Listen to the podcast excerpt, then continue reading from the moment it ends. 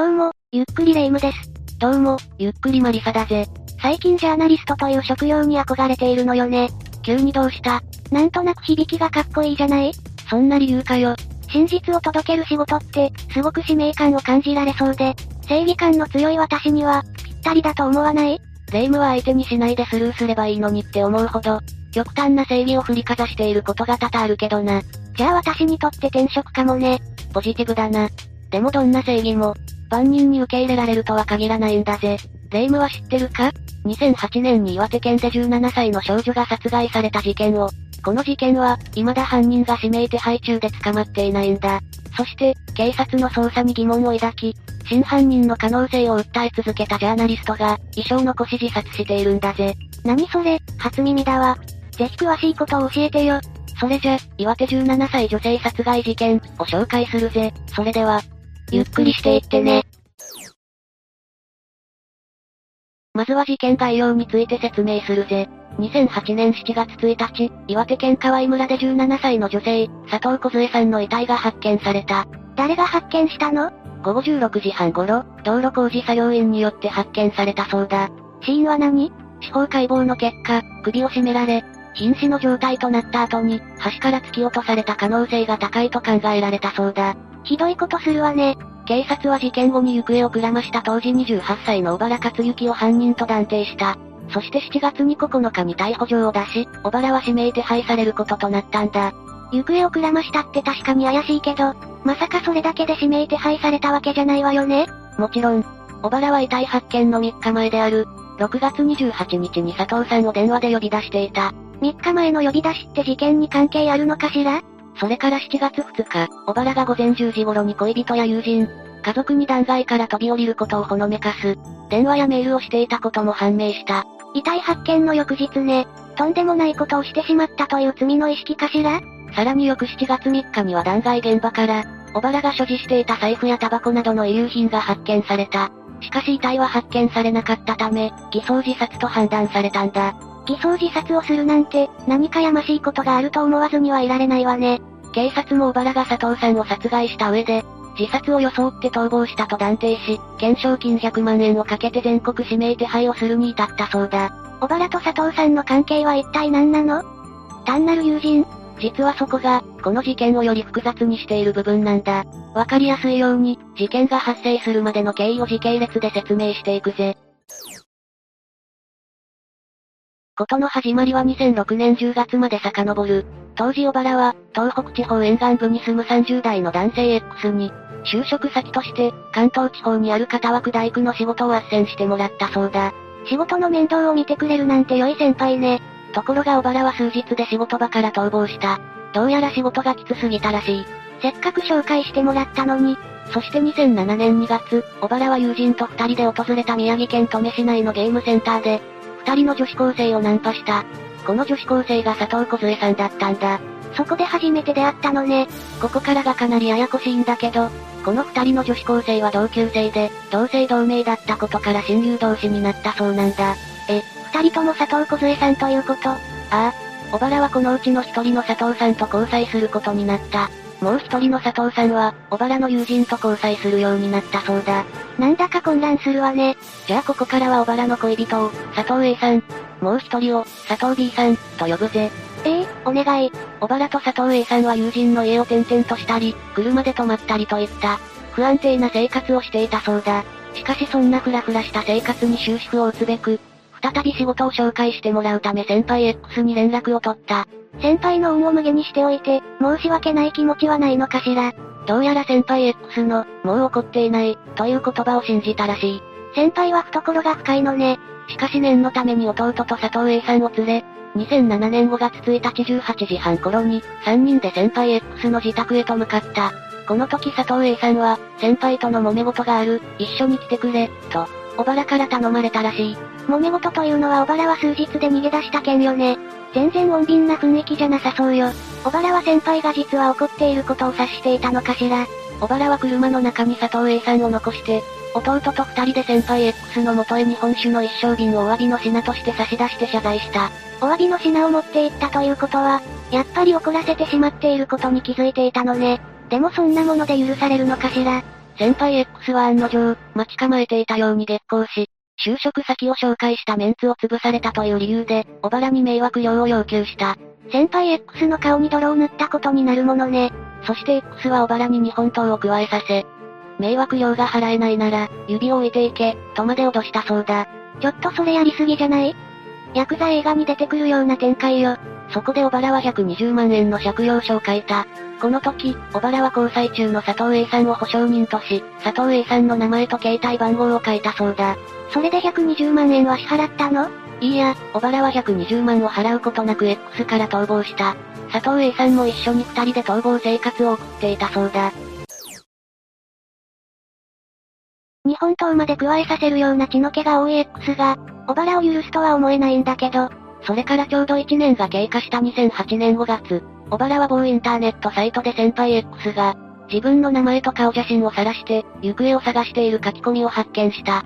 そのサイトには、金を払わず逃げ回っているとんでもない奴、という旨の書き込みもされていたらしい。支払いを踏み倒そうなんて、決して許されない雰囲気ね。これに危機感を覚えた小原と佐藤 A さんは警察署に駆け込み、2008年6月3日付で先輩 X を被疑者とする恐喝の被害届を提出した。そこまで大ごとになってしまったのね。ところが28日以降、小原はなぜか被害届を取り下げたいと言い出したそうだ。まさか、また先輩に脅されたとか？取り下げるためには、保証人の佐藤 A さんの同行が必要だった。しかしこの時、佐藤 A さんは小原と別れようと決め実家に帰っていたんだ。二人はうまくいっていなかったの？どうやら佐藤 A さんは逃亡の日々に嫌気がさしたらしい。そりゃそうよね。元はといえば、全く関係ないわけだし。それに日頃から傲慢な態度の小原に嫌気がさしたみたいだ。そこで佐藤 A さんは、前日から訪れていた盛岡競馬場で、隙を見て逃亡し、電車を乗り継いで宮城県の実家へ帰ったらしい。じゃあ、結局被害届を取り下げることはできなかったのね。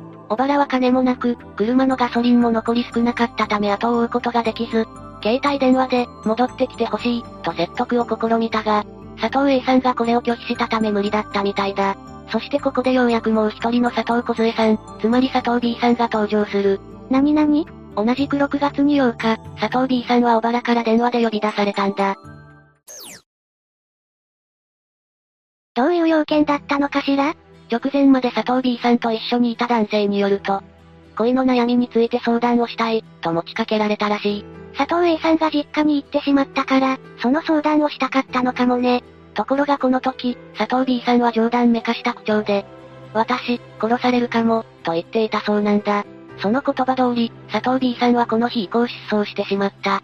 もしかして殺害されたのは、小原の恋人の佐藤 A さんではなくて佐藤 B さんの方なの？ああそうだぜ。小原からの連絡があった直後の22時10分頃、佐藤 A さんの携帯電話に連絡を入れたが繋がらなかったそうだ。そして、佐藤 B さんは22時20分頃に、待ち合わせ先として指定されたコンビニへと出かけていった。そこではどんな話し合いが行われたのかしら？それはわからない。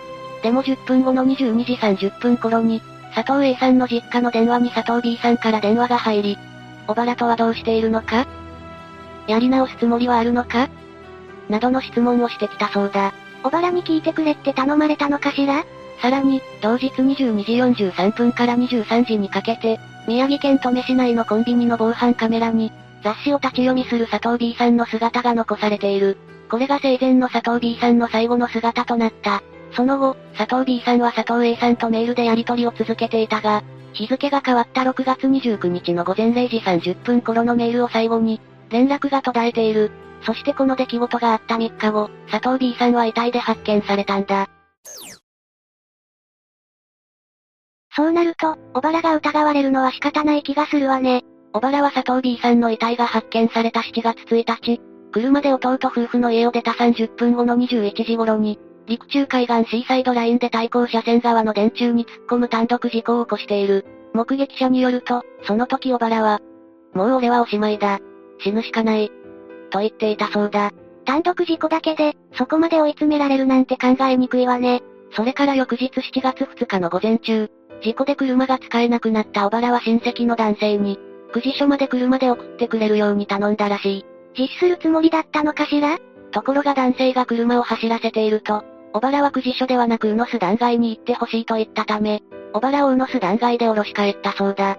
そして午前9時27分、自殺をほのめかすメールを弟と佐藤 A さんに送り、友人男性に、今から飛び降りるところだ、世話になった、と電話までした。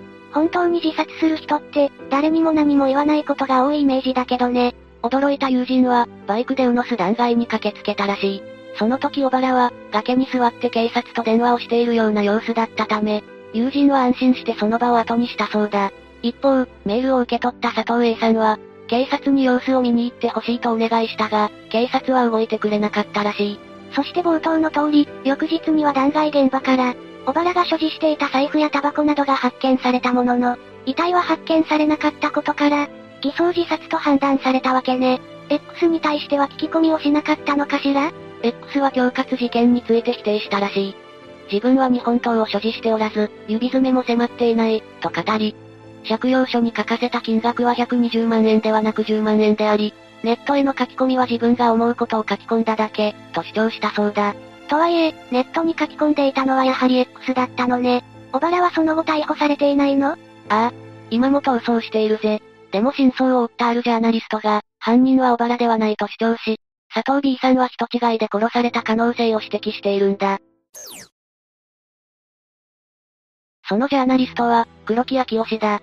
元警視庁巡査部長で、退職後は警察内部の様々な問題や世間を騒がせた事件などを、独自の視点で解析し捜査していたそうだ。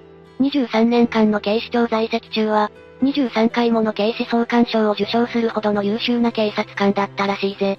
それほど経験豊富な黒騎士が、この事件に目をつけたということはやはり何かあるのね。黒騎士は、この事件の不可解さに関心を持ったそうだ。そして警察のずさんな捜査を問題視した。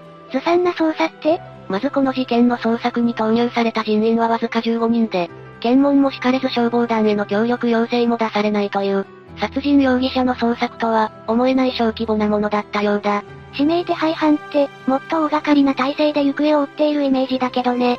さらに小原の父親が警察権の導入について、捜査関係者に尋ねた際、警察権を使うには数十万単位でお金がかかる、あなたに支払えますか？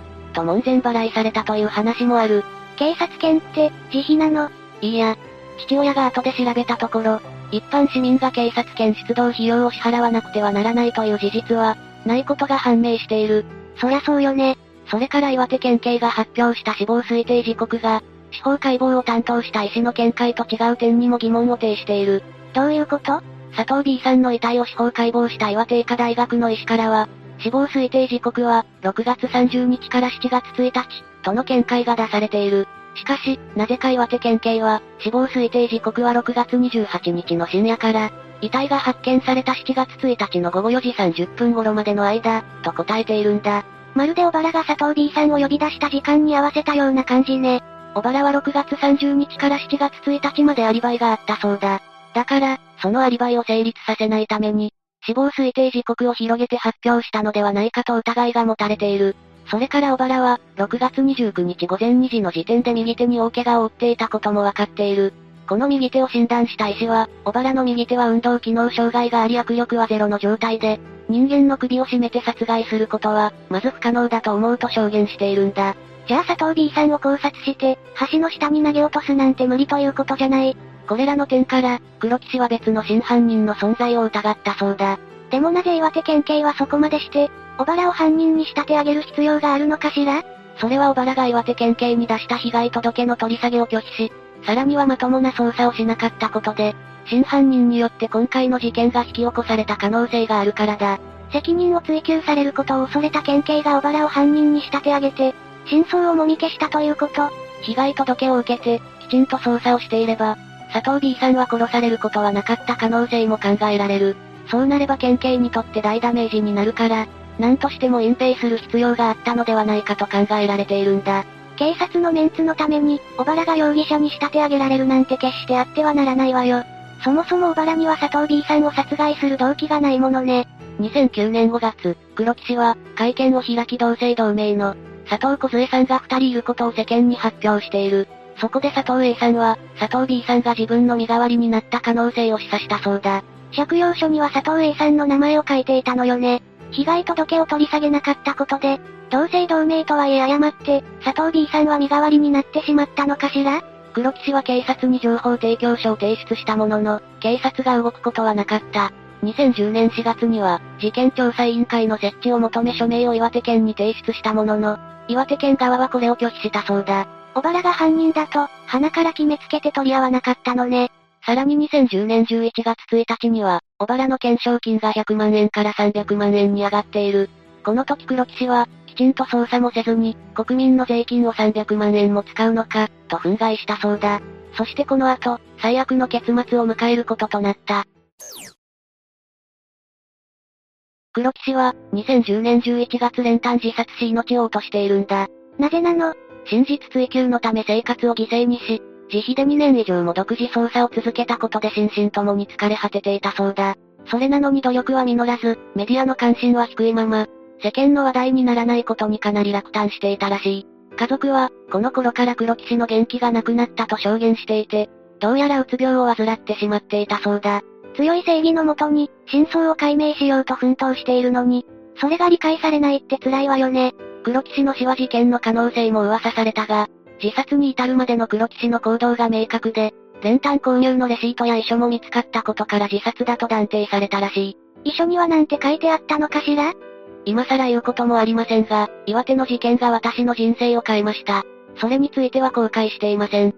これから行くところには、会いたい人がたくさんいます。佐藤小さんにも会いたいし、事件の真相を知りたい。と書かれていたそうだぜ。最後の最後まで、事件の真相を気にしていたのね。もし小原が犯人でないとすると、小原の家族もこれまで相当辛い日々を送っているはずよね。